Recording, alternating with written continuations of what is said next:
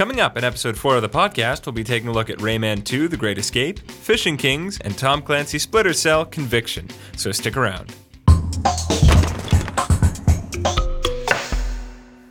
Hey everyone, I'm Josh. And I'm Naomi, and welcome to the Gameloft Video Podcast, your number one source for anything and everything related to Gameloft. Now, since we first began airing a few months ago, our goal has been to bring you guys the latest previews and exclusives from Gameloft, and this month is no exception. Exactly. We have some exclusive footage for you guys from the latest of the Splinter Cell series, which I'm really excited about. Me too. And it was actually slated for later release, but because our podcast totally rocks, we're bringing you the trailer earlier than expected. Exactly. And I guess the first game we need to talk about is one that a lot of fans are excited about this month, Rayman 2: The Great Escape, right? Of course. Well, we won't. Let's look at Fishing Kings instead. Featuring over 15 beautiful fishing spots around the world, the game offers both freshwater and saltwater locations, including the Bahamas. Fishing Kings is a fully 3D fishing game on the App Store that's sure to be a hit among casual gamers and fishing fans alike. The game offers an underwater camera view that lets players look at fishing in a totally unique and immersive way. Put yourself in the heart of the action as you struggle to reel in the big one. You control your fishing rod and reel using the accelerometer and touchscreen.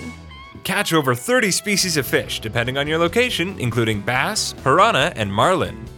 Unlock achievements in your Gameloft Live profile. Show off your best scores on the dedicated website and vie for the title of Best Fisherman. Now, I don't want to brag about my mad fishing skills, but... So let's not. Next up, we have the trailer for the much-loved Rayman 2: The Great Escape. The release of Rayman 2: The Great Escape actually marks the first time that a Dreamcast game has been brought over to the iPhone. In fact... Check it out.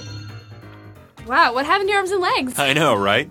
No balls of light shooting from my hands, but it's still pretty cool. Awesome, I love it. Yeah, our video department totally stepped it up this month in terms of green screen technology. High five. Anyway, Rayman 2: The Great Escape was released on March 1st and has since received a really warm welcome from gamers, with a near-perfect rating on the App Store. The story takes place in a world called the Glade of Dreams. An army of ruthless robot pirates, led by Admiral Razorbeard, have invaded and destroyed the heart of the world in an effort to capture and enslave the inhabitants. In order to defeat the pirates, Rayman must find 4 ancient masks to awaken Polokus, the spirit of the world. Rayman's main weapon is his fist, which fires balls of energy at his enemies. The orbs can be charged beforehand to make them more powerful. During his adventure, Rayman will explore pirate hideouts, hidden forests, waterfalls, caves deep beneath the ocean, and more.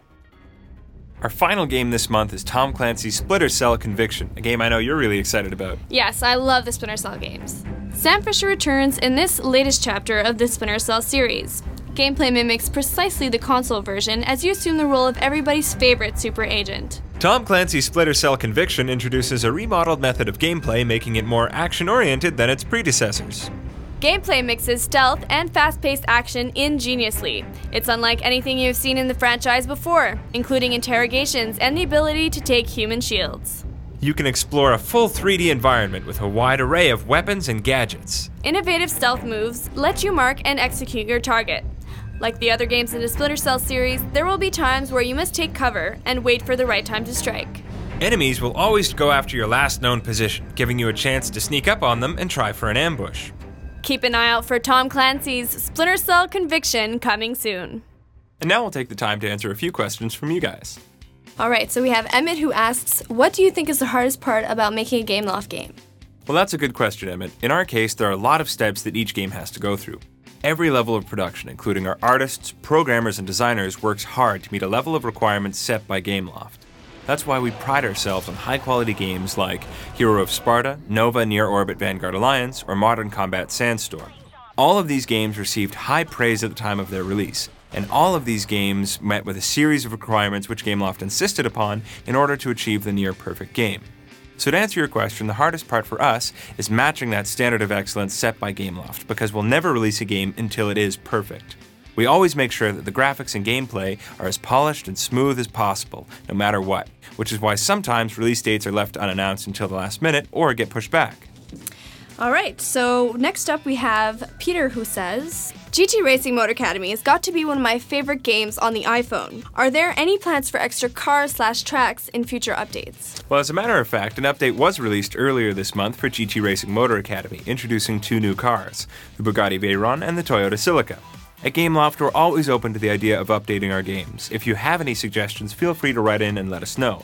But unfortunately, we can't accommodate every request, but feel free to leave us your suggestions and we'll take them into consideration. Alright, and next up, Adam asks, why are mobile games more popular now compared to last decade? Well, I think it's because mobile devices today are just so much more than they've ever been in the past. I mean, devices like the iPhone are just so much more powerful than anything people have ever owned before. Basically, to put it in a nutshell, they have larger screens for better graphics, they run faster processors, which basically means greater variety of gameplay. I mean, I remember playing Snake in black and white on an old cell phone in high school, and I thought that was cool, but it's so outdated now. And these days, you can get something that's just as good as on a console or on a computer, and take it with you to work, to school, or even on a trip. And you have storylines that are interesting and compelling. And apart from that, you can download brand new games onto your iPhone, or look for old classics, like The Oregon Trail, which is one I remember from my childhood. You can get it on your iPhone with just a few taps of the button. Yeah, also, the iPhone's accelerometer and touchscreen allows for these games to be reimagined in ways that weren't possible before. Plus, the App Store makes these games really accessible and easy to download. The advancements in technology have just revolutionized video games and the way we play. And that's it for episode 4. Thanks for watching, and be sure to check out next month's episode where we'll show you more previews and exclusives, as well as take the time to answer a few more questions from you guys. If you guys have questions for us, leave them in the comments section of our blog, and we'll try to answer a few each month. In the meantime, if you want some more information or videos, please check out our blog, Twitter page, Facebook account, and YouTube channel. From Gameloft, I'm Josh. And I'm Naomi, and you've been watching the Gameloft Video Podcast. Hi everyone, I'm Naomi. And I'm Josh, and you're watching the Gameloft Video Podcast, your #1 source for anything and everything related to Gameloft. We always say that. Say what? Your #1 source for everything and anything related to Gameloft. Yeah, it's kind of like a catchphrase. Yeah, but what if we don't always talk about Gameloft? What do you mean? I mean, what if we're not talking about Gameloft and someone else is talking about Gameloft, then doesn't that just lose the credit of, like, what we're saying? I don't know what you're talking about. I think she's a little crazy. So we just won't do that. We'll just talk only about Gameloft, and then you don't need to worry about it. Okay, so let's do that. Okay. Anyways...